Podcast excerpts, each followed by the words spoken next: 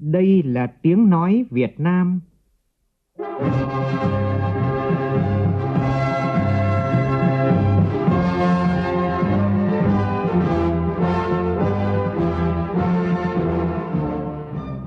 là tiếng nói Việt Nam,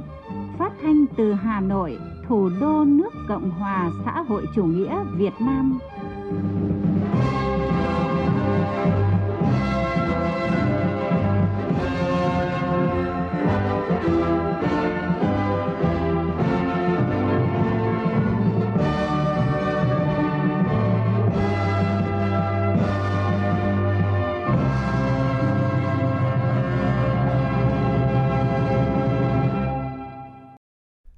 Kính chào quý vị và các bạn.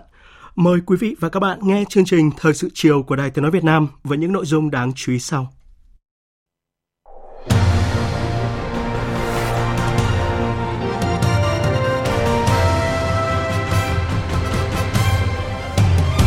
Nhân dịp tham dự diễn đàn cấp cao hợp tác quốc tế vành đai và con đường lần thứ ba tại Trung Quốc, Chủ tịch nước Võ Văn Thưởng tiếp lãnh đạo doanh nghiệp hàng đầu nước này là tập đoàn Trung Hưng và tập đoàn Huawei. Phát biểu tại diễn đàn doanh nghiệp Việt Nam Ả Rập Xê Út, Thủ tướng Phạm Minh Chính khẳng định Việt Nam chào đón và tạo mọi điều kiện cho các nhà đầu tư Ả Rập Xê Út. Bộ Xây dựng và Đài tiếng nói Việt Nam tổ chức tọa đàm về việc hiện thực hóa đề án xây dựng 1 triệu căn nhà ở xã hội. Ban chỉ đạo quốc gia về phòng chống thiên tai yêu cầu tiếp tục tìm kiếm ngư dân mất tích và đảm bảo an toàn tàu thuyền trên biển, đồng thời không được chủ quan trước cơn bão số 5. Trong phần tin thế giới, Trung Quốc khuyến cáo công dân sớm về nước hoặc rời khỏi Israel, trong khi Anh khuyến cáo người dân không đến Liban.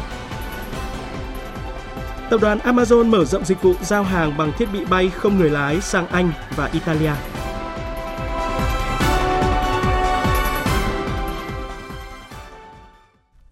Bây giờ là nội dung chi tiết.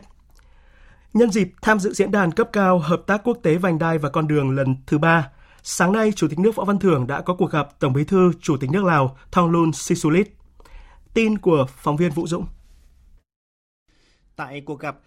hai nhà lãnh đạo nhấn mạnh trong thời gian vừa qua, các bộ ngành địa phương hai nước đã tích cực phối hợp triển khai các thỏa thuận cấp cao, nỗ lực tháo gỡ khó khăn, vướng mắc, nhiều dự án hợp tác trọng điểm có bước tiến tích cực hai bên nhất trí cần tăng cường tiếp tục phát huy hơn nữa quan hệ chính trị gắn bó giữa hai nước, cùng nhau góp phần giữ vững môi trường hòa bình, ổn định để phát triển.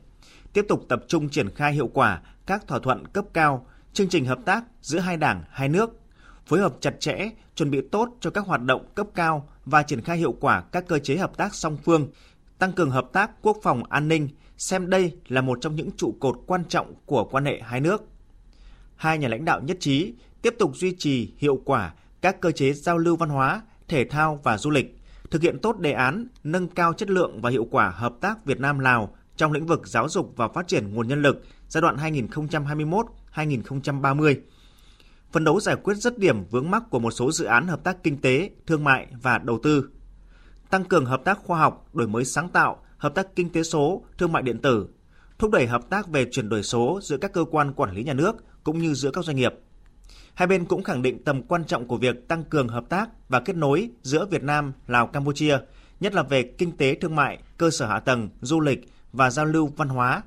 Nhất trí phối hợp hỗ trợ Lào đảm nhiệm thành công năm Chủ tịch ASEAN 2024, qua đó phát huy vai trò trung tâm của ASEAN và đem lại những lợi ích thiết thực cho người dân ASEAN. Tổng Bí thư Chủ tịch nước Thông Luân Sĩ Sulit cho biết, Lào đặc biệt coi trọng quan hệ với Việt Nam, luôn nỗ lực để vun đắp và đưa quan hệ hữu nghị vĩ đại, đoàn kết đặc biệt và hợp tác toàn diện Việt Nam Lào tiếp tục phát triển bền vững, ngày càng đi vào chiều sâu, khẳng định sẽ luôn tích cực đóng góp thúc đẩy quan hệ giữa hai đảng, hai nước. Cũng nhân dịp tham dự diễn đàn cấp cao hợp tác quốc tế vành đai và con đường lần thứ ba tại thủ đô Bắc Kinh, sáng nay Chủ tịch nước Võ Văn Thưởng có cuộc gặp gỡ cán bộ và nhân viên các cơ quan đại diện Việt Nam tại Trung Quốc. Phát biểu tại buổi gặp mặt, Chủ tịch nước Võ Văn Thưởng nhấn mạnh. Thực hiện chuyến thăm này là một hoạt động rất là có ý nghĩa à, trong tổng thể các hoạt động đối ngoại của lãnh đạo đảng, nhà nước trong năm 2023 vừa là để cụ thể hóa những cái nhận thức à, cấp cao giữa lãnh đạo cao nhất hai đảng, hai nhà nước sau chuyến thăm lịch sử của Tổng Bí thư đến Trung Quốc vào tháng 10 à, năm ngoái bày tỏ cái sự ủng hộ của Việt Nam đối với các sáng kiến của Trung Quốc và đồng thời thúc đẩy cái quan hệ đối tác, hợp tác chiến lược à, toàn diện giữa Việt Nam và Trung Quốc trong giai đoạn mới. Tôi rất là vui vì các đồng chí sứ quán à, của ta tại Trung Quốc trong thời gian vừa qua đã phối hợp rất tốt với các cơ quan trong nước và phía bạn để sắp xếp cho cái chương trình lần này. Đây cũng là dịp để gặp gỡ nhiều nguyên thủ quốc gia, các trưởng đoàn các nước, các tổ chức quốc tế, qua đó bàn bạc, thúc đẩy các biện pháp, nâng cao hiệu quả quan hệ hợp tác giữa Việt Nam với các quốc gia, các tổ chức quốc tế. Chủ tịch nước khẳng định quan điểm của Đảng, Nhà nước, kiên trì thực hiện đường lối đối ngoại độc lập tự chủ, hòa bình, hợp tác phát triển, đa phương hóa, đa dạng hóa, luôn là bạn, là đối tác tin cậy và là thành viên có trách nhiệm trong cộng đồng quốc tế. Trên cơ sở lợi ích quốc gia, dân tộc, Việt Nam sẵn sàng thiết lập quan hệ ngoại giao, hợp tác chặt chẽ với các nước trên cơ sở bình đẳng, công bằng, bảo đảm độc lập, toàn vẹn lãnh thổ, tôn trọng luật pháp quốc tế. Việt Nam luôn coi mối quan hệ với Trung Quốc là lựa chọn chiến lược và ưu tiên hàng đầu. Chủ tịch nước nhấn mạnh đến tầm quan trọng của thị trường Trung Quốc đối với hàng hóa của Việt Nam, nhất là các mặt hàng nông sản. Do đó cần hết sức chú trọng, duy trì và phát triển. Ngoài ra, Trung Quốc cũng đang vươn lên mạnh mẽ về nguồn vốn đầu tư vào Việt Nam. Chủ tịch nước đánh giá cao cán bộ nhân viên đại sứ quán và các cơ quan ngoại giao Việt Nam tại Trung Quốc, đặc biệt là trong công tác chuẩn bị, sắp xếp các chuyến thăm cấp cao của Đảng, Nhà nước, các bộ ngành địa phương Việt Nam sang thăm và làm việc tại Trung Quốc. Chủ tịch nước mong muốn cán bộ nhân viên đại sứ quán và các cơ quan ngoại giao Việt Nam tại Trung Quốc nỗ lực cố gắng khắc phục khó khăn, hoàn thành tốt trọng trách được Đảng, Nhà nước giao phó, nhất là các nhiệm vụ trọng tâm trong năm 2023. Sáng cùng ngày, Chủ tịch nước Võ Văn Thưởng đã tới thăm mô hình điển hình về xây dựng nông thôn mới tại thôn Tiểu Lỗ, xã Hắc Trang Hộ, quận Triều Dương, thành phố Bắc Kinh.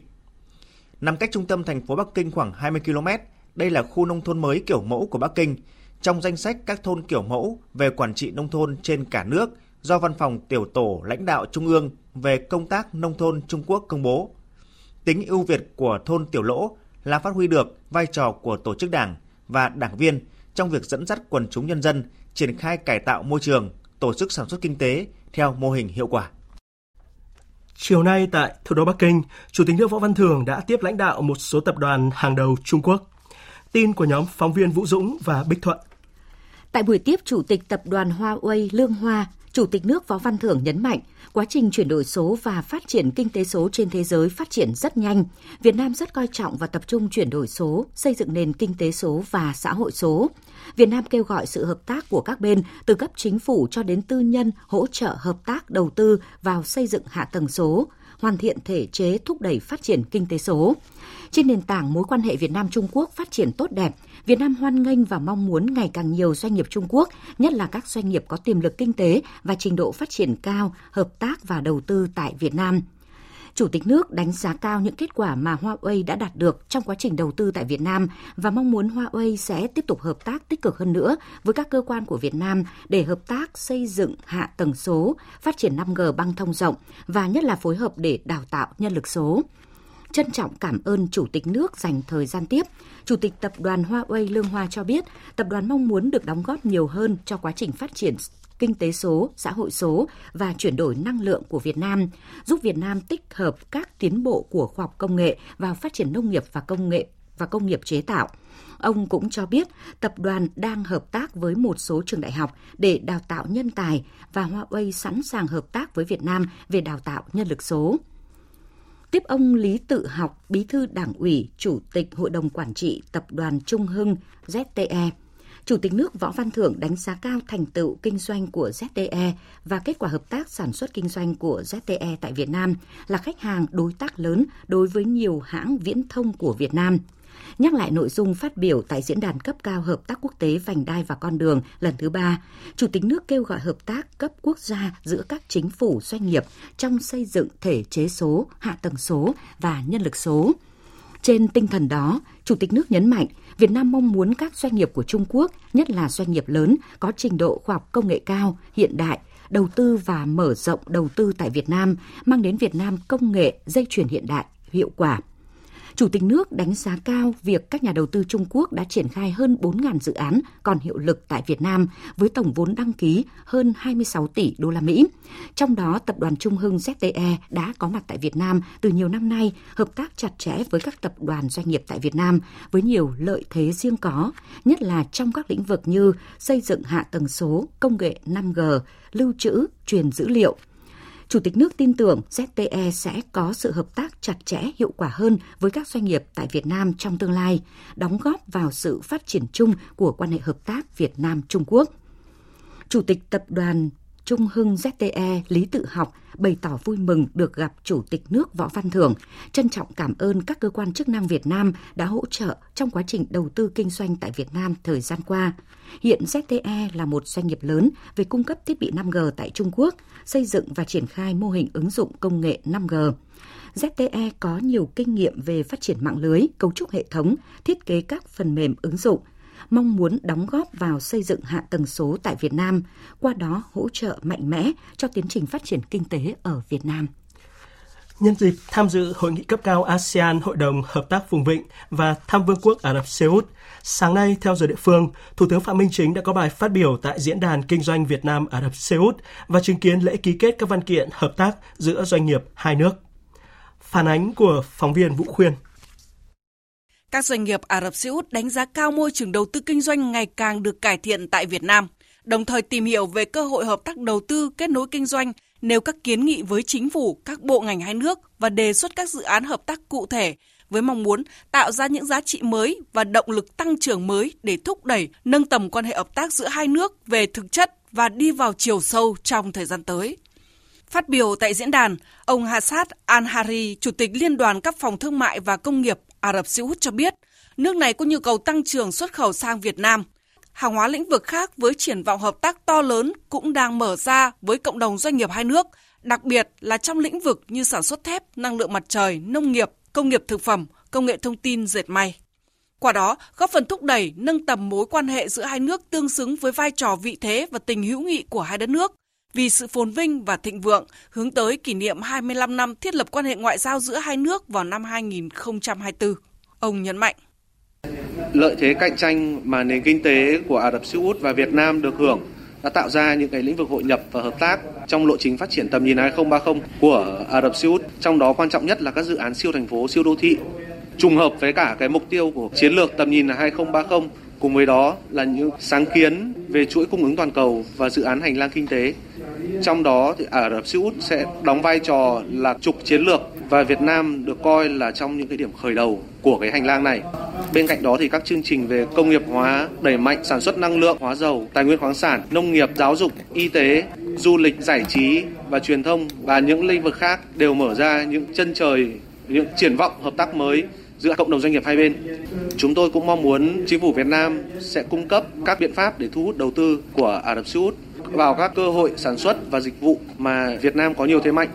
đặc biệt là từ những kinh nghiệm thành công trong đầu tư của Ả Rập Xê Út vào Việt Nam trong những cái lĩnh vực như là sản xuất thép, năng lượng mặt trời, về nông nghiệp, công nghiệp thực phẩm, ở công nghệ thông tin, dệt may và đồ may sẵn, giúp tăng gấp đôi cái quy mô và sự đa dạng của các cái cơ hội hợp tác kinh tế cũng như là lợi nhuận của các doanh nghiệp Ả Rập Xê Út khi đầu tư vào Việt Nam. Phát biểu tại sự kiện, Thủ tướng Phạm Minh Chính nêu rõ, quan hệ hợp tác giữa Việt Nam và Ả Rập Xê Út trong thời gian qua phát triển rất tích cực trên nhiều phương diện chính trị ngoại giao kinh tế. Tuy nhiên, hiểu biết lẫn nhau giữa cộng đồng doanh nghiệp hai nước vẫn còn hạn chế. Thủ tướng đã chia sẻ một số nét lớn về lịch sử, định hướng lớn của Việt Nam trong xây dựng và bảo vệ Tổ quốc và phát triển kinh tế xã hội trong đó nhấn mạnh Việt Nam kiên định đường lối đối ngoại độc lập tự chủ, hòa bình hữu nghị hợp tác và phát triển, đa dạng hóa, đa phương hóa, chủ động và tích cực hội nhập quốc tế toàn diện sâu rộng và có hiệu quả, là bạn tốt, là đối tác tin cậy, là thành viên tích cực có trách nhiệm của cộng đồng quốc tế.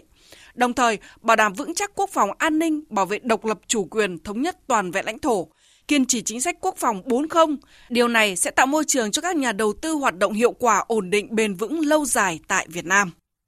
Thủ tướng cho rằng tầm nhìn và định hướng phát triển hai nước tới năm 2030 có nhiều điểm tương đồng, nhất là trong những đột phá phát triển kinh tế xã hội. Hai nền kinh tế có những thế mạnh có thể bổ sung cho nhau với chủ trương đẩy mạnh những lĩnh vực mới nổi, như phát triển đô thị, chuyển đổi số, chuyển đổi xanh, kinh tế tuần hoàn, ứng phó với biến đổi khí hậu. Mặt khác, những kết quả hợp tác giữa kinh tế thương mại và đầu tư giữa hai nước cho thấy dư địa hợp tác giữa hai bên còn rất nhiều, tiềm năng còn rất lớn. Đặc biệt, Việt Nam đang trong giai đoạn dân số vàng với nguồn lao động dồi dào, trình độ ngày càng cao, phù hợp với những định hướng của Ả Rập Xê Út. Với vị thế và vị trí địa lý thuận lợi, Việt Nam và Ả Rập Xê Út có vai trò quan trọng tại khu vực ASEAN và GCC. Vì vậy, Thủ tướng mong muốn Việt Nam và Ả Rập Xê Út sẽ phối hợp chặt chẽ, cùng nhau trở thành cầu nối để các doanh nghiệp hai bên không chỉ tham gia vào thị trường lẫn nhau mà còn mở rộng ra cả khu vực tiềm năng rộng lớn của ASEAN và GCC. Thủ tướng đề nghị các bộ ngành hiệp hội, phòng thương mại và công nghiệp Ả Rập Xê Út tiếp tục hỗ trợ Việt Nam trong các hoạt động quảng bá môi trường đầu tư, thúc đẩy hợp tác doanh nghiệp giữa Việt Nam và Ả Rập Xê Út để cùng nhau triển khai các hoạt động kinh doanh hiệu quả, thành công, đem lại lợi ích thiết thực cho hai nước. Chúng tôi cam kết đảm bảo cái quyền lợi ích hợp pháp của các nhà đầu tư của Ả Rập Xê Út theo hiến pháp và pháp luật trong bất cứ cái trường hợp nào. Để các bạn yên tâm các bạn đầu tư. Cái thứ hai là đồng hành cùng với lại các nhà đầu tư, các nhà thương mại để mà phát triển, tăng cường cái lợi ích của các bạn ở thị trường Việt Nam càng ngày càng tăng lên. Và cái ờ, thứ ba là chúng tôi sẽ đồng hành cùng các bạn những lúc khó khăn. Lợi ích thì hài hòa mà rủi ro thì chia sẻ và một cái cam kết rất quan trọng nữa là chúng tôi phải giữ được cái độc lập chủ quyền toàn vẹn lãnh thổ, cái ổn định chính trị, cái trật tự an toàn xã hội để các bạn đến đầu tư. Nhưng mà an toàn về tài sản, an toàn về tính mạng, an toàn về các cái hoạt động khác theo hiến pháp và pháp luật. Và chúng tôi rất mong được chào đón các nhà đầu tư, các nhà kinh doanh đến làm ăn phát triển tại Việt Nam và tôi ờ, cũng tin tưởng rằng là sau cái hội nghị này thì cái quan hệ giữa các nước ASEAN, trong đó có Việt Nam với lại vùng vịnh, trong đó có Ả Rập Xê Út thì sẽ là trở thành cái cửa ngõ cho nhau để mà vào ASEAN và vào các nước vùng vịnh. Chúc nhanh chóng hoàn thành cái chiến lược và tầm nhìn của mình năm 2030. Chúc thành công khi các bạn đầu tư vào Việt Nam. Nhân dịp này, Thủ tướng cũng chứng kiến lễ ký kết biên bản ghi nhớ hợp tác giữa Liên đoàn Thương mại và Công nghiệp Việt Nam và Liên đoàn các phòng thương mại và công nghiệp Ả Rập Xê Út và hợp tác giữa các doanh nghiệp hai nước.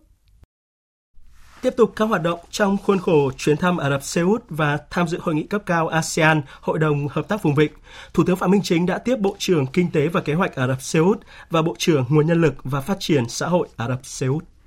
Tại buổi tiếp Bộ trưởng Kinh tế và Kế hoạch Ả Rập Xê Út Faisal bin Fadin Al Abrahim, Thủ tướng Phạm Minh Chính đề nghị hai bên nền kinh tế tăng cường kết nối, phối hợp tổ chức các hoạt động xúc tiến thương mại, đầu tư, trong đó ưu tiên các lĩnh vực như năng lượng, tài chính ngân hàng, tăng cường hợp tác trong lĩnh vực mới như hợp tác sản xuất, chế biến hải sản phẩm, hạt Lan, chuyển đổi số, vân vân. Trong lĩnh vực thương mại, Thủ tướng đề nghị hai bên tạo điều kiện cho các mặt hàng thế mạnh của nhau thâm nhập vào thị trường mỗi nước, phối hợp trao đổi sớm giải quyết vướng mắc trong việc xuất khẩu thủy sản nuôi trồng của Việt Nam sang Ả Rập Xê Út. Bộ trưởng Faisal bin Fadil Al Abrahim khẳng định sẽ phối hợp chặt chẽ với Bộ Công nghiệp và Mỏ, Chủ tịch phân ban bên phía Ả Rập Xê Út trong cơ chế Ủy ban Liên Chính phủ Việt Nam Ả Rập Xê Út thời gian tới để làm sâu sắc hơn nữa quan hệ hợp tác kinh tế với Việt Nam, đặc biệt là về thương mại đầu tư, nhấn mạnh hai nước có thể tận dụng thị trường của nhau làm cửa ngõ mở rộng xuất khẩu sang các thị trường khác trong khu vực. Bộ trưởng Kinh tế Kế hoạch bày tỏ mong muốn sớm thăm Việt Nam trong thời gian tới và hoàn tất đàm phán, ký kết các văn kiện hợp tác với các đối tác của Việt Nam. Hai bên nhất trí nghiên cứu thành lập các tổ công tác chung về kinh tế và sớm tổ chức kỳ họp Ủy ban hỗn hợp lần thứ năm trong thời gian tới và nghiên cứu nâng cao hiệu quả cơ chế này trong giả soát và thúc đẩy hợp tác song phương. Cũng trong chiều nay, tiếp Bộ trưởng Nguồn Nhân lực và Phát triển Xã hội Ả Rập Xê Út Ahmad bin Sulaiman Al Raihi. Thủ tướng khẳng định lao động là lĩnh vực hợp tác quan trọng không thể thiếu trong hợp tác song phương, đặc biệt trong bối cảnh Ả Rập Xê Út đang triển khai nhiều dự án đô thị, cơ sở hạ tầng lớn trong quá trình triển khai chiến lược tầm nhìn 2030. Nhằm nâng cao hơn nữa hiệu quả hợp tác trong lĩnh vực này, Thủ tướng đề nghị hai bên tăng cường trao đổi giữa các cơ quan quản lý lao động, thúc đẩy hợp tác trong lĩnh vực đào tạo, kết nối thị trường lao động, đẩy mạnh hoàn thiện khuôn khổ pháp lý cho hợp tác lao động nhằm hỗ trợ nhau bổ sung nguồn nhân lực chất lượng trong quá trình phát triển đất nước. Bộ trưởng Nguồn Nhân lực và Phát triển Xã hội Ả Rập Xê Út Ahmad bin Suleiman Al Hawi cho biết, Ả Rập Xê Út có nhiều mục tiêu tham vọng trong lĩnh vực nhân lực lao động, trong đó có kế hoạch tiếp nhận thêm 10 triệu lao động nước ngoài trong thời gian tới. Bộ trưởng đánh giá cao chất lượng của lực lượng lao động Việt Nam, bày tỏ mong muốn hai bên cùng phối hợp sớm giải quyết các khó khăn hiện nay trong hợp tác lao động để đưa thêm nhiều lao động Việt Nam sang Ả Rập Xê Út thời gian tới, nhất là về khuôn khổ pháp lý, hợp tác đào tạo và xây dựng cơ chế tuyển dụng hiệu quả. Thời sự VOV nhanh, tin cậy, hấp dẫn. Sáng nay tại Hà Nội, Chủ tịch Quốc hội Vương Đình Huệ đã dự lễ kỷ niệm 60 năm ngày truyền thống quân chủng phòng không không quân 22 tháng 10. Tổng Bí thư Nguyễn Phú Trọng, Bí thư Quân ủy Trung ương, Chủ tịch nước Võ Văn Thưởng và Thủ tướng Phạm Minh Chính đã gửi lạng hoa chúc mừng. Tin của phóng viên Lê Tuyết. Trải qua 60 năm, các thế hệ cán bộ chiến sĩ, quân chủng phòng không không quân đã lập nhiều chiến công vẻ vang và thành tích đặc biệt xuất sắc. Trong hai cuộc kháng chiến chống thực dân Pháp và đế quốc Mỹ xâm lược, bộ đội phòng không không quân luôn khẳng định rõ vai trò là lực lượng nòng cốt trên mặt trận đối không trong thế trận chiến tranh nhân dân bảo vệ Tổ quốc. Trong sự nghiệp xây dựng và bảo vệ Tổ quốc ngày nay, nhất là những năm gần đây, quân chủng phòng không không quân đã tập trung lãnh đạo, chỉ đạo xây dựng quân chủng vững mạnh toàn diện theo hướng cách mạng chính quy, tinh nhuệ, hiện đại, để tiếp tục phát huy truyền thống anh hùng, hoàn thành xuất sắc mọi nhiệm vụ được giao, bảo vệ vững chắc bầu trời Tổ quốc. Chủ tịch Hội Vương Đình Huệ đề nghị kiên định nguyên tắc, luôn giữ vững và tăng cường sự lãnh đạo tuyệt đối, trực tiếp về mọi mặt của Đảng, sự quản lý điều hành tập trung thống nhất của nhà nước đối với sự nghiệp xây dựng và bảo vệ Tổ quốc, dựa vào dân, dân là gốc, khơi dậy, phát huy ý chí tự lực tự cường, truyền thống văn hóa yêu nước, sức mạnh của khối đại đoàn kết toàn dân tộc, xây dựng thế trận lòng dân, lấy yên dân là nhân tố quyết định mọi thắng lợi của sự nghiệp xây dựng và bảo vệ Tổ quốc. Bên cạnh đó, tiếp tục quán triệt và thực hiện tốt nghị quyết Đại hội Đảng toàn quốc lần thứ 13, các nghị quyết chỉ thị của Trung ương Đảng, của Quân ủy Trung ương về nhiệm vụ bảo đảm quốc phòng an ninh, xây dựng quân chủng tinh, gọn, mạnh, tiến lên hiện đại, nâng cao chất lượng tổng hợp, đáp ứng yêu cầu nhiệm vụ bảo vệ Tổ quốc trong tình hình mới, quán triệt và triển khai kịp thời hiệu quả các nghị quyết mới của Hội nghị Trung ương 8 khóa 13, đặc biệt là nghị quyết về chiến lược bảo vệ Tổ quốc trong tình hình mới sau khi được Ban chấp hành Trung ương thông qua. Chủ tịch Hội lưu ý, quân chủng phòng không không quân không ngừng hoàn thiện thế trận phòng không gắn với thế trận phòng thủ trên từng khu vực, quán triệt và thực hiện tốt chủ trương bảo vệ Tổ quốc từ sớm từ xa, tuyệt đối không để bị động, bất ngờ trong mọi tình huống, đồng thời làm tốt vai trò tham mưu cho Đảng, Nhà nước, Quân ủy Trung ương và Bộ Quốc phòng xây dựng các lực lượng phòng không nhân dân, không quân toàn quân, tạo thành thế trận vững mạnh toàn diện, ngày càng phát triển rộng khắp, sẵn sàng chiến đấu bảo vệ vững chắc bầu trời Tổ quốc tiếp tục chú trọng chăm lo xây dựng các tổ chức đảng và hệ thống chính trị trong sạch vững mạnh, xây dựng đội ngũ cán bộ đảng viên ngang tầm nhiệm vụ, giữ vững sự lãnh đạo tuyệt đối trực tiếp về mọi mặt của Đảng, quán triệt thực hiện nghiêm quan điểm đường lối đối ngoại của Đảng, trên cơ sở đó nghiên cứu và đẩy mạnh công tác đối ngoại quốc phòng, góp phần tích cực trong bảo đảm vũ khí, trang bị và đào tạo nguồn nhân lực chất lượng cao sát với tình hình thực tiễn và nhiệm vụ bảo vệ Tổ quốc hiện nay. Coi đó là cơ sở quan trọng trong xây dựng quân chủng chính quy hiện đại và đưa đối ngoại quốc phòng thực sự trở thành nhân tố quan trọng trong bảo vệ vững chắc độc lập chủ quyền thống nhất toàn vẹn lãnh thổ Tổ quốc, giữ vững môi trường hòa bình ổn định, tạo môi trường quốc tế thuận lợi để xây dựng và phát triển đất nước. Kỳ họp thứ 6 Quốc hội khóa 15, nội dung chất vấn sẽ không theo nhóm lĩnh vực phụ trách của từng bộ trưởng, trưởng ngành mà sẽ chất vấn chung về trách nhiệm của các thành viên chính phủ. Đây là thông tin được đưa ra tại buổi họp báo về dự kiến chương trình kỳ họp thứ 6 Quốc hội khóa 15 diễn ra vào chiều nay. Phóng viên Thu Huyền thông tin. Là kỳ họp cuối năm, đồng thời là kỳ họp giữa nhiệm kỳ. Tại kỳ họp này, Quốc hội sẽ thực hiện khối lượng công việc lớn, nhiều nội dung quan trọng, yêu cầu cao về chất lượng, tiến độ, góp phần bảo đảm cơ bản hoàn thành nhiệm vụ đặt ra của nhiệm kỳ. Tại kỳ họp thứ 6, Quốc hội sẽ xem xét thông qua 9 dự án luật bao gồm Luật đất đai sửa đổi, Luật kinh doanh bất động sản sửa đổi, Luật nhà ở sửa đổi, Luật tài nguyên nước sửa đổi, Luật viễn thông sửa đổi, Luật quản lý bảo vệ công trình quốc phòng và khu quân sự, Luật lực lượng tham gia bảo vệ an ninh trật tự ở cơ sở, Luật căn cước công dân sửa đổi, Luật các tổ chức tín dụng sửa đổi. Quốc hội cũng sẽ xem xét thông qua một dự thảo nghị quyết nghị quyết về thí điểm một số cơ chế chính sách tháo gỡ vướng mắc quy định tại một số luật liên quan tới đầu tư xây dựng công trình giao thông đường bộ. Tại kỳ họp này, Quốc hội sẽ xem xét cho ý kiến 8 dự án luật bao gồm Luật Bảo hiểm xã hội sửa đổi, Luật Lưu trữ sửa đổi, Luật Công nghiệp Quốc phòng an ninh và động viên công nghiệp, Luật Đường bộ, Luật Trật tự an toàn giao thông đường bộ, Luật Thủ đô sửa đổi, Luật Tổ chức Tòa án Nhân dân sửa đổi, Luật sửa đổi bổ sung một số điều của Luật đấu giá tài sản.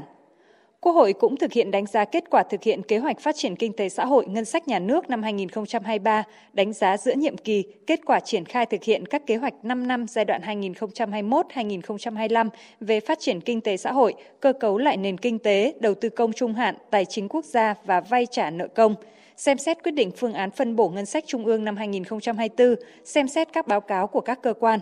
Cũng tại kỳ họp này, Quốc hội sẽ tiến hành giám sát chuyên đề, tiến hành chất vấn và trả lời chất vấn, lấy phiếu tín nhiệm đối với người giữ chức vụ do Quốc hội bầu hoặc phê chuẩn, xem xét quyết định vấn đề quan trọng khác. Trao đổi với báo chí, Tổng thư ký chủ nhiệm văn phòng Quốc hội Bùi Văn Cường cho biết, vấn đề chất vấn lần này sẽ rộng, đa dạng. Chất vấn kỳ này nó cũng khác với các cái kỳ trước. Chất vấn là xem xét lại cái việc mà thực hiện các cái lời hứa rồi các cái uh, nghị quyết mà của Quốc hội về giám sát chuyên đề của nhiệm kỳ khóa 14 và từ đầu nhiệm kỳ khóa 15 đến nay. À, do đó mà nó cũng à, rộng và nó không như là các cái kỳ trước là à, khuôn vào một số bốn bộ trưởng với lại thủ tướng hoặc phó thủ tướng. Kỳ này thì giám sát chuyên đề, rồi chất vấn, trả lời chất vấn của cái khóa 14 và từ đầu khóa 15 đến kỳ họp thứ tư thì sẽ được xem xét do đó mà nó rất là rộng trao đổi với báo chí về những vấn đề liên quan đến lấy phiếu tín nhiệm đối với người giữ chức vụ do Quốc hội bầu hoặc phê chuẩn. Phó trưởng ban công tác đại biểu Nguyễn Tuấn Anh cho biết, Quốc hội sẽ dành một ngày rưỡi làm công tác này và hiện theo quy định của Nghị quyết 96, tất cả các báo cáo của người được lấy phiếu tín nhiệm đã gửi đầy đủ cho đại biểu Quốc hội.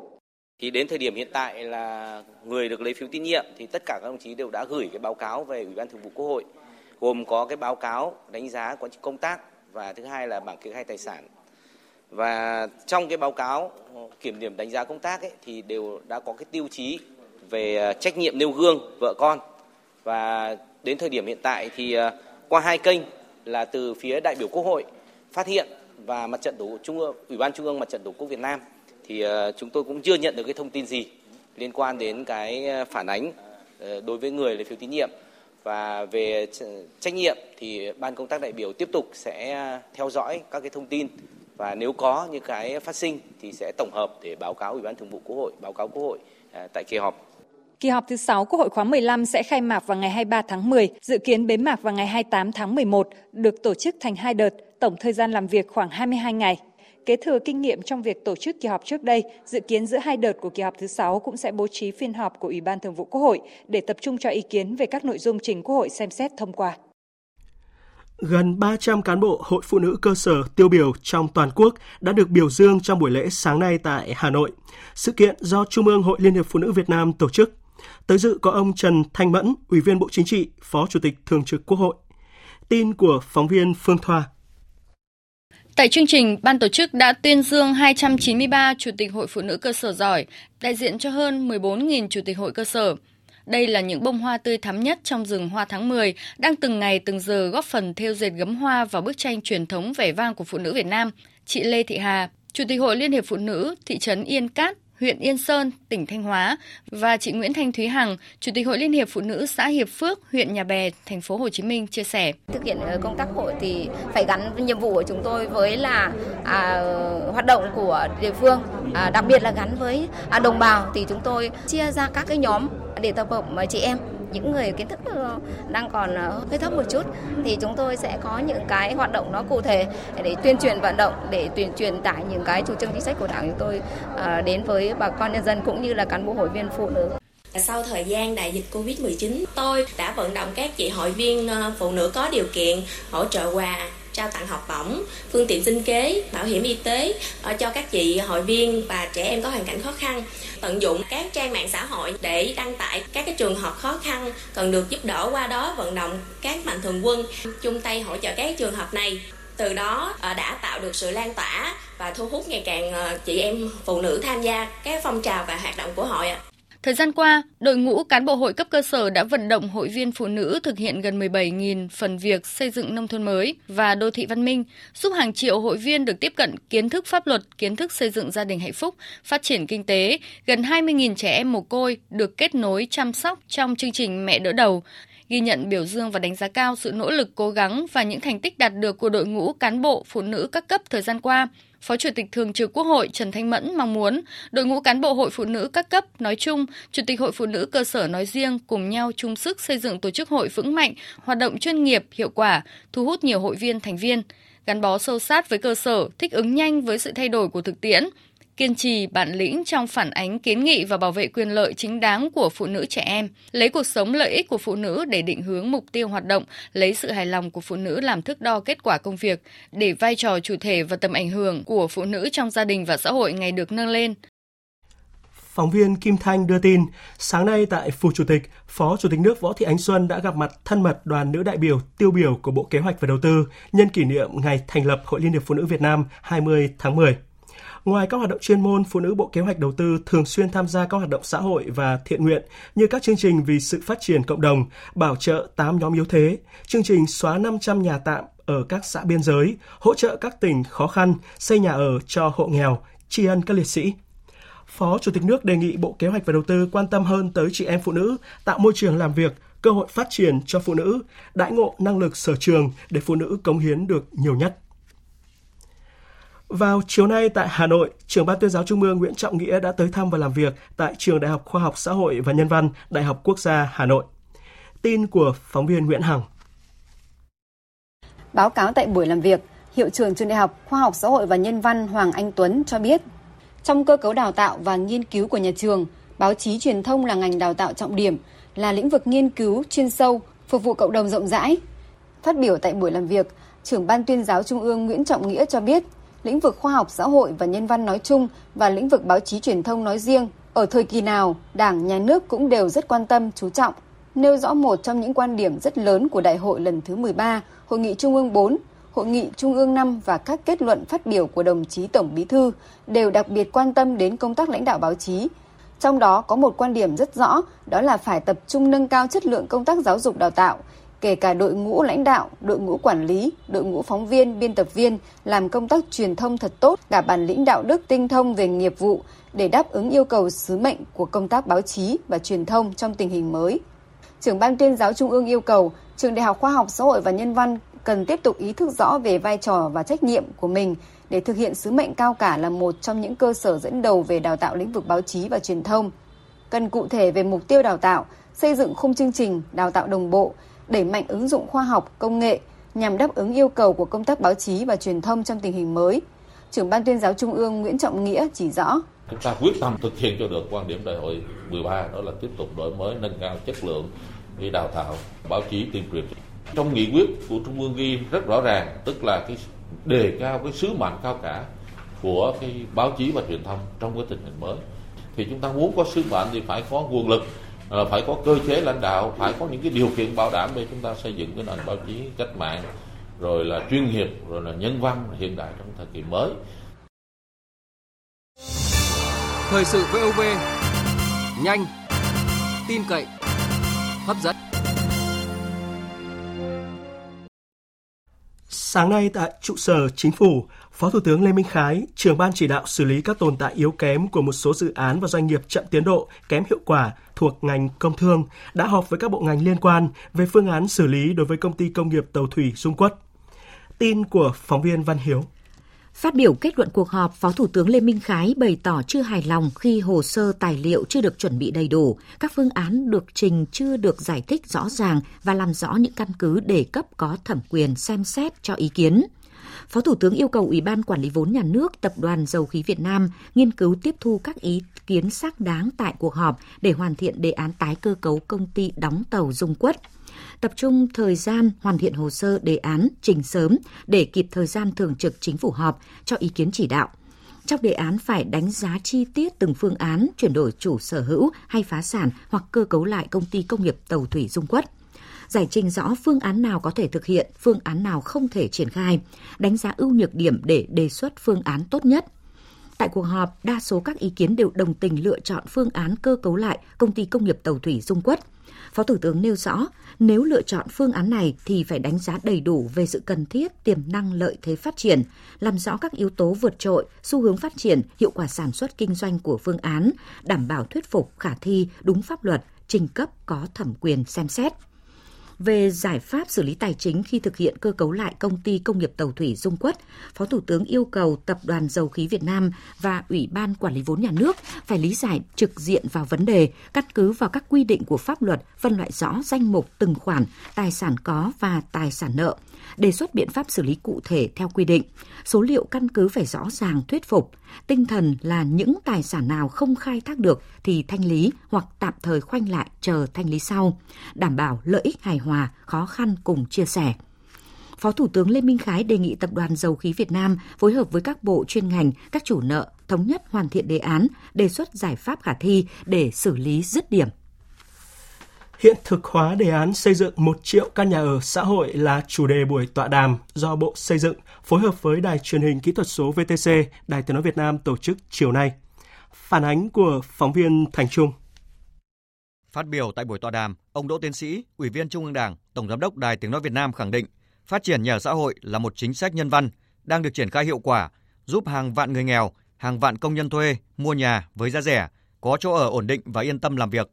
Tuy nhiên, nguồn cung nhà ở xã hội hiện vẫn chưa đáp ứng được nhu cầu rất lớn về chỗ ở của người có thu nhập trung bình, thu nhập thấp và công nhân tại các khu công nghiệp. Tổng giám đốc Đài Tiếng nói Việt Nam Đỗ Tiến Sĩ nhấn mạnh, tọa đàm lần này sẽ tiếp thu được nhiều thông tin bổ ích, giúp cho những điểm nghẽn sớm được khơi thông, góp phần hiện thực hóa đề án xây dựng 1 triệu căn nhà ở xã hội đến năm 2030. Một là tiếp tục đóng góp bổ sung sửa đổi về những kết quả đạt được trong việc triển khai chính sách, những hạn chế khó khăn vướng mắc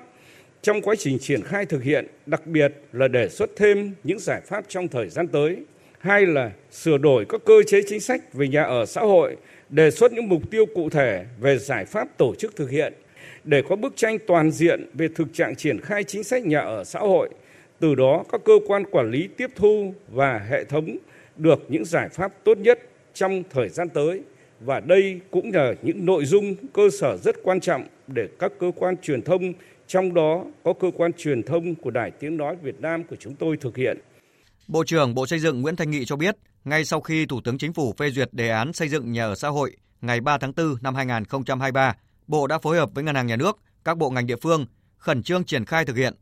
Dù đạt được một số kết quả bước đầu, nhưng công tác phát triển nhà ở xã hội vẫn còn nhiều khó khăn cần tháo gỡ. Việc triển khai đề án sẽ còn rất nhiều khó khăn thách thức trong giai đoạn sắp tới cần sự chung tay vào cuộc một cách đồng bộ của các cấp chính quyền, các doanh nghiệp, các hiệp hội nghề nghiệp. Chính vì vậy, qua tọa đàm ngày hôm nay, Bộ Xây dựng rất mong nhận được các ý kiến, đánh giá khách quan, thẳng thắn và trách nhiệm của các đại diện các cơ quan trung ương và địa phương, của các chuyên gia, các tổ chức, doanh nghiệp, các hiệp hội nghề nghiệp về thực trạng triển khai đề án, làm cơ sở để Bộ Xây dựng và các cơ quan quản lý nhà nước tiếp tục thực hiện một cách hiệu quả các nhiệm vụ của mình đồng thời kịp thời đề xuất với chính phủ các điều chỉnh cần thiết và khả thi trong thời gian tới. Với hai phiên thảo luận, các đại biểu tập trung vào các nội dung một triệu căn nhà ở xã hội, kỳ vọng và thực tế, cơ chế khơi thông, tăng tốc làm nhà ở xã hội với những hiến kế mang tính đột phá trong phát triển nhà ở xã hội nhằm đạt được mục tiêu đã đề ra. Sự quyết tâm của chính quyền các địa phương cũng là yếu tố quan trọng trong công tác này. Ông Đỗ Hữu Hưng, Phó Giám đốc Sở Xây dựng thành phố Hải Phòng chia sẻ. Vừa qua, ờ, Sở dựng chúng tôi cũng đã tham mưu cho Ủy ban nhân thành phố, Ban cán sự Đảng trình Ban Thường vụ và Thành ủy phê duyệt một cái đề án phát triển nhà ở xã hội thành phố Hải Phòng đến năm 2030 và trong các cái giải pháp thì đã giải quyết được ba cái khó khăn vướng mắc. Thứ nhất là về quy hoạch, thứ hai là đấu nối các cái ờ, hạ tầng kỹ thuật ngoài hàng rào thứ ba nữa là giải quyết cái nguồn vốn. Tiếp theo mời quý vị và các bạn nghe tin bão khẩn cấp cơn bão số 5. Hồi 16 giờ hôm nay, vị trí tâm bão ở vào khoảng 20,3 độ Vĩ Bắc, 108,7 độ Kinh Đông trên vùng biển phía đông Vịnh Bắc Bộ. Sức gió mạnh nhất vùng gần tâm bão mạnh cấp 8, giật cấp 10, di chuyển theo hướng Bắc với tốc độ khoảng 10 km một giờ. Đến 16 giờ ngày mai, vị trí tâm bão ở trên khu vực Bắc Vịnh Bắc Bộ, gió cấp 7, giật cấp 9, di chuyển theo hướng Bắc, sau đó đổi hướng, di chuyển theo hướng Tây Nam với tốc độ khoảng 5 đến 10 km một giờ và suy yếu dần thành áp thấp nhiệt đới. Vùng nguy hiểm trên biển là phía Bắc vĩ tuyến 19 độ vĩ Bắc, phía Tây kinh tuyến 110 độ kinh Đông. Cấp độ rủi ro thiên tai là cấp 3 ở Vịnh Bắc Bộ. Đến 16 giờ ngày 21 tháng 10, vị trí tâm bão ở trên khu vực Nam Vịnh Bắc Bộ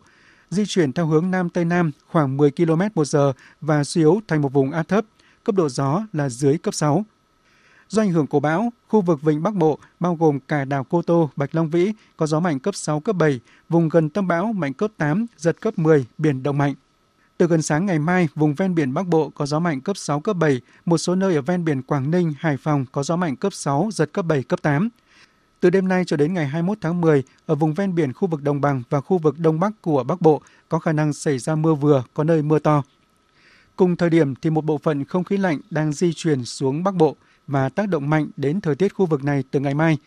Người dân Hà Nội và các tỉnh thành Bắc Bộ có thể cảm nhận rõ rệt nền nhiệt độ giảm mạnh xuống mức 20 đến 26 độ. Tại vùng núi, nhiều nơi chuyển rét với mức nhiệt thấp nhất từ 18 đến 21 độ. Dự báo trong hai ngày cuối tuần thì miền Bắc chìm trong không khí lạnh, nhiệt độ thấp nhất ở Bắc Bộ và Bắc Trung Bộ tiếp tục giảm xuống ngưỡng từ 19 đến 22 độ, rét về đêm và sáng sớm. Riêng khu vực vùng núi Bắc Bộ phổ biến từ 16 đến 19 độ, có nơi dưới 15 độ. Tiếp tục tìm kiếm ngư dân mất tích và đảm bảo an toàn tàu thuyền trên biển là yêu cầu được đưa ra tại cuộc họp của Văn phòng Thường trực Ban Chỉ đạo Quốc gia về phòng chống thiên tai diễn ra sáng nay tại Hà Nội. Phóng viên Minh Long thông tin. Công tác tìm kiếm cứu nạn 13 ngư dân mất tích của hai tàu cá gặp nạn ở khu vực đảo Song Tử Tây đang tiếp tục được triển khai. Ứng phó với bão số 5, đến sáng nay đã có 54.103 phương tiện với gần 250.000 người nhận được thông tin về diễn biến bão để chủ động phòng tránh. Đại tá Trần Đình Sáu, Ủy ban Quốc gia ứng phó sự cố và tìm kiếm cứu nạn cho biết. Tổ chức lực lượng ứng phó là gần 290.000 người, hơn 3.000 phương tiện sẵn sàng tham gia ứng phó với cơn bão số 5 và mưa lũ chỉ đạo các đơn vị duy trì chế độ ứng trực theo dõi tình hình diễn biến của cơn bão số 5 và mưa lớn, phối hợp chặt chẽ với chính quyền địa phương tăng cường kiểm tra giả soát các khu vực nguy cơ xảy ra sạt lở đất vùng trũng thấp, triển khai phương án ứng cứu sẵn sàng di rời dân để bảo đảm an toàn. Cũng tại cuộc họp, ông Phạm Đức Luận, tránh văn phòng Ban chỉ đạo quốc gia về phòng chống thiên tai lưu ý, không chủ quan trong ứng phó với bão số 5, các địa phương cần theo dõi sát diễn biến của bão, tiếp tục kêu gọi tàu thuyền vào nơi trú tránh an toàn, đặc biệt là hoạt động của các tàu du lịch, tàu vận tải ở các tỉnh Quảng Ninh và thành phố Hải Phòng, nhanh chóng khắc phục đảm bảo thông suốt các tuyến giao thông bị sạt lở và đảm bảo an toàn khi vận hành các hồ chứa. Và tiếp theo là tổng hợp về công tác ứng phó với bão số 5 và mưa lũ tại một số địa phương. Tỉnh Thái Bình cấm biển từ 6 giờ sáng nay, còn tỉnh Quảng Ninh cấm biển từ 15 giờ chiều nay. Quảng Ninh tạm ngừng cấp phép cho các phương tiện du lịch biển lưu trú qua đêm tại các điểm du lịch trên biển. Mưa lớn những ngày qua gây sạt lở ngập lụt các tuyến đường ngầm tràn, chia cắt giao thông ở một số địa phương của tỉnh Quảng Trị. Hiện tổng dung tích các hồ chứa thủy lợi trọng điểm tại tỉnh Quảng Trị đạt trung bình khoảng 54% so với dung tích thiết kế. Ông Lê Quang Lam, tránh văn phòng Ban Chỉ huy phòng chống thiên tai và tìm kiếm cứu nạn tỉnh Quảng Trị cho biết. Về vấn đề đảm bảo an toàn các hồ chứa, vào mưa lũ như thế này thì cơ quan chuyên ngành cũng như các địa phương cũng đã chỉ đạo cho các cái chủ quản lý các cái công trình hồ đập thực hiện các quy định về vấn đề đảm bảo an toàn đặc biệt là kiểm tra đối với các cái vị trí sung yếu đến thời điểm hiện nay thì các bạn các hồ và qua kiểm tra thì như vậy các hồ cũng đảm bảo an toàn Hôm nay, người mẫu diễn viên Ngọc Trinh đã bị công an thành phố Hồ Chí Minh bắt tạm giam về hành vi gây rối trật tự công cộng, sử dụng tài liệu giả của cơ quan tổ chức theo Bộ luật hình sự. Ông Trần Xuân Đông, 36 tuổi, là người dạy lái xe của Ngọc Trinh, cũng bị khởi tố về cùng hành vi, song được tại ngoại. Theo cơ quan cảnh sát điều tra, Ngọc Trinh chưa có bằng lái xe A2 nhưng vẫn cùng với Trần Xuân Đông tổ chức thực hiện hành vi điều khiển xe mô tô phân khối lớn với các động tác lái xe nguy hiểm, phản cảm như nằm quỳ gối trên yên xe, thả hai tay để xe tự chạy, lưu thông biểu diễn trên tuyến đường đã được sử dụng công cộng thuộc địa bàn phường Thủ Thiêm và phường Tăng Nhơn Phú B,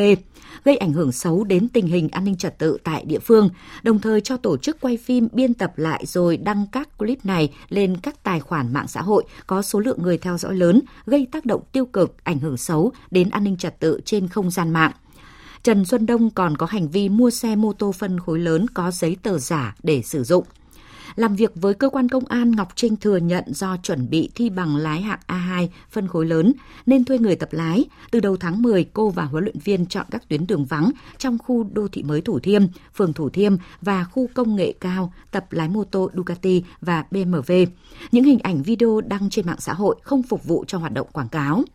Phòng Cảnh sát Giao thông Công an thành phố Hồ Chí Minh đang tạm giữ chiếc xe Ducati mà Ngọc Trinh điều khiển qua khu vực cầu Ba Son, quận 1 và làm rõ sai phạm liên quan.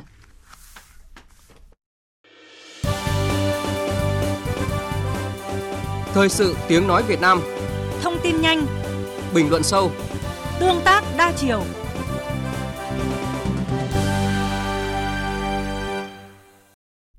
Chuyển sang phần tin thế giới,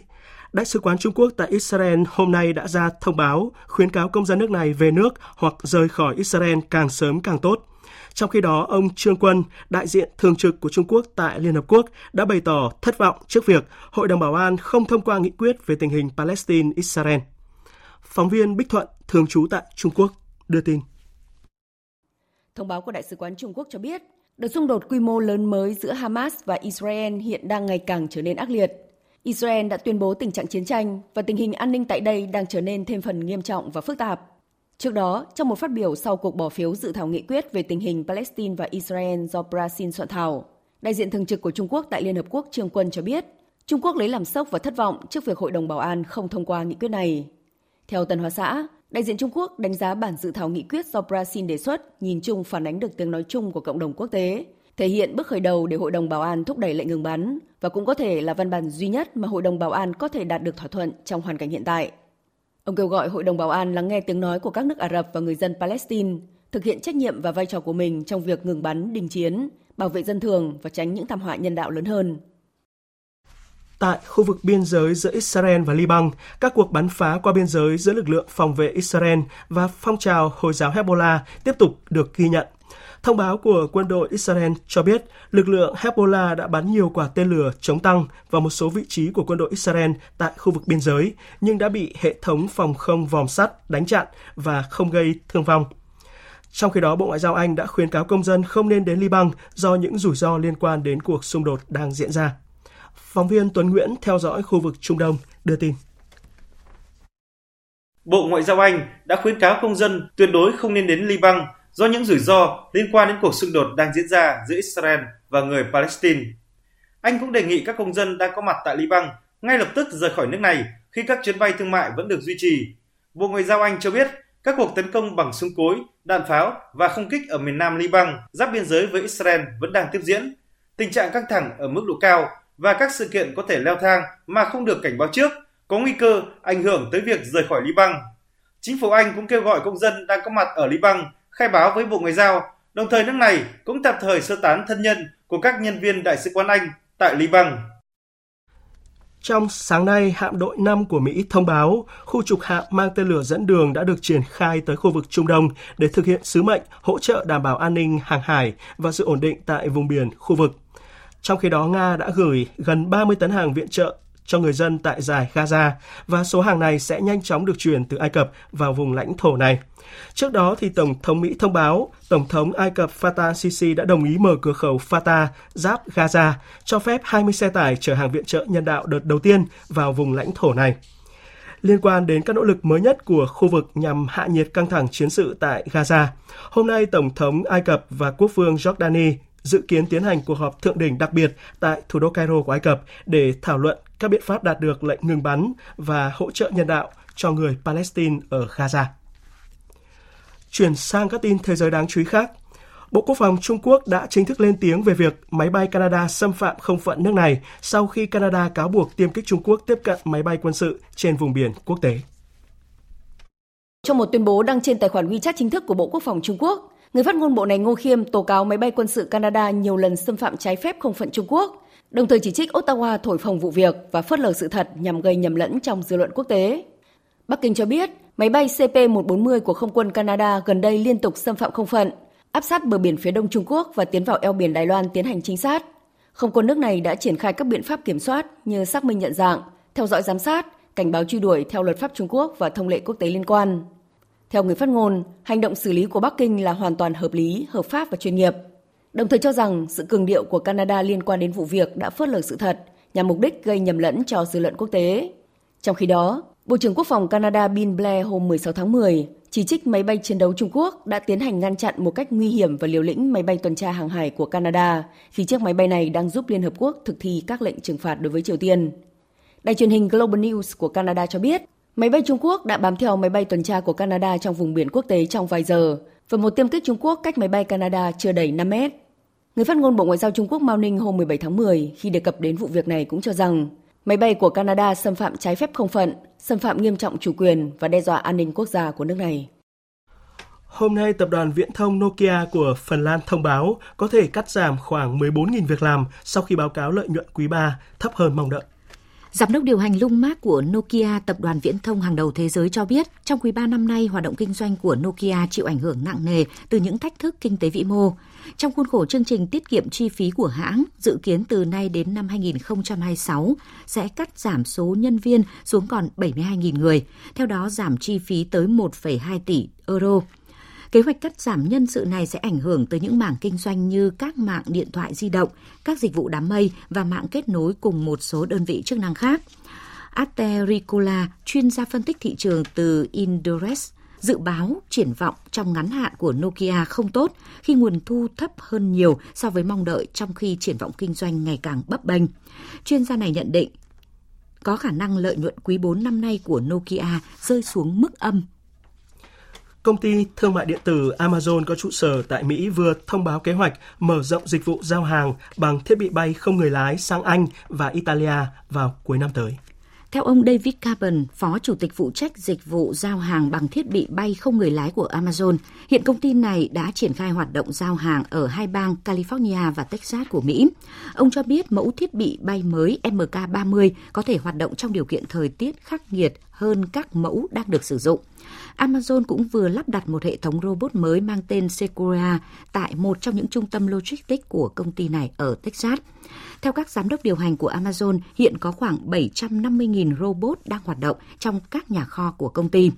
Hệ thống Sequoia có thể xác định và đưa hàng vào kho nhanh hơn tới 75% so với trước đây và trong điều kiện tốt nhất – thời gian xử lý đơn hàng có thể rút ngắn 25%. Điều này góp phần giúp Amazon liệt kê các mặt hàng bán trực tuyến nhanh hơn, mang lại lợi ích cho cả người bán và khách hàng. Tiếp theo là một số tin thể thao đáng chú ý.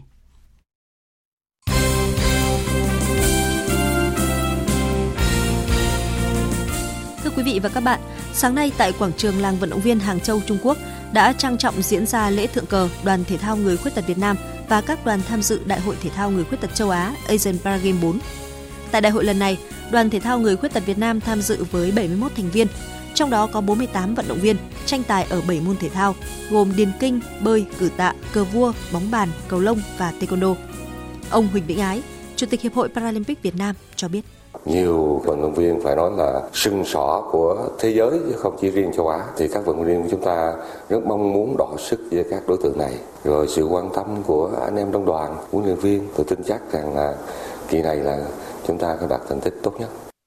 Tại Asian Paragame 2023, Mục tiêu của đoàn thể thao người khuyết tật Việt Nam là giành từ 3 đến 4 huy chương vàng, đồng thời phấn đấu có nhiều vận động viên đạt chuẩn tham dự Paralympic Paris 2024. Xạ thủ từng giành huy chương vàng ASEAN 19 Phạm Quang Huy sẽ là một trong những gương mặt quan trọng được tuyển bắn súng Việt Nam cử tham dự giải vô địch châu Á 2023 nhằm tranh suất Olympic. Giải đấu sẽ diễn ra tại Hàn Quốc từ ngày 24 tháng 10 tới ngày 1 tháng 11.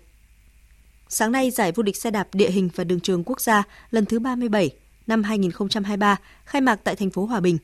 Giải có sự tham gia của hơn 200 vận động viên đến từ 13 đoàn trong cả nước – sau một tuần tranh tài sôi nổi tại Vĩnh Phúc, Liên đoàn vật Việt Nam đã tổ chức bế mạc giải vô địch vật cổ điển vật tự do quốc gia 2023. Giải đấu năm nay có sự tham gia của hơn 300 vận động viên đến từ 19 đoàn thể thao của các tỉnh, thành phố, ngành trong cả nước. Kết quả chung cuộc, giải nhất toàn đoàn thuộc về Hà Nội với 9 huy chương vàng, 8 huy chương bạc và 14 huy chương đồng. Xếp thứ nhì là đoàn quân đội với 9 huy chương vàng, 4 huy chương bạc, 9 huy chương đồng. Vị trí thứ ba thuộc về đoàn Bắc Ninh với 3 huy chương vàng, 1 huy chương bạc và 7 huy chương đồng.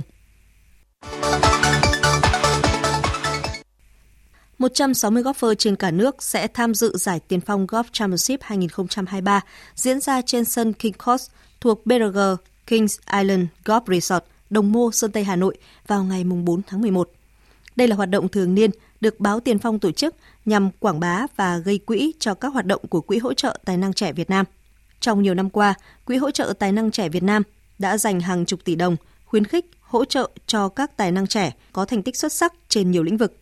Đây cũng là mùa giải thứ bảy liên tiếp BRG Group đồng hành cùng Quỹ hỗ trợ tài năng trẻ Việt Nam tổ chức giải đấu. Dự báo thời tiết Phía Tây Bắc Bộ có mưa rào và rông vài nơi, gió nhẹ, nhiệt độ từ 21 đến 31 độ. Phía Đông Bắc Bộ có mưa, mưa rào rải rác và có nơi có rông. Riêng vùng ven biển Đồng Bằng và Đông Bắc có mưa mưa vừa, có nơi mưa to đến rất to, gió Đông Bắc đến Bắc cấp 3. Từ gần sáng và ngày mai, ở vùng ven biển có nơi gió giật mạnh cấp 6, cấp 7. Một số nơi ở vùng ven biển Quảng Ninh, Hải Phòng có gió mạnh cấp 6, giật cấp 7, cấp 8 nhiệt độ từ 23 đến 30 độ, vùng núi có nơi thấp nhất dưới 22 độ. Khu vực từ Thanh Hóa đến Thừa Thiên Huế, chiều tối và đêm có mưa rào và rông vài nơi, ngày nắng, gió Bắc đến Tây Bắc cấp 2, cấp 3, nhiệt độ từ 23 đến 33 độ. Khu vực từ Đà Nẵng đến Bình Thuận, chiều tối và đêm có mưa rào và rông vài nơi, ngày nắng, gió Tây đến Tây Nam cấp 2, cấp 3, nhiệt độ từ 23 đến 33 độ. Tây Nguyên, có mưa rào và rông vài nơi, riêng chiều tối và tối có mưa rào và rông rải rác, gió Tây Nam cấp 2, cấp 3, nhiệt độ từ 20 đến 31 độ. Nam Bộ có mưa rào và rông vài nơi, riêng chiều tối và tối có mưa rào và rông rải rác, gió Tây Nam cấp 2, cấp 3, nhiệt độ từ 23 đến 33 độ. Khu vực Hà Nội có mưa, mưa rào rải rác, gió Đông Bắc cấp 2, cấp 3, nhiệt độ từ 24 đến 30 độ.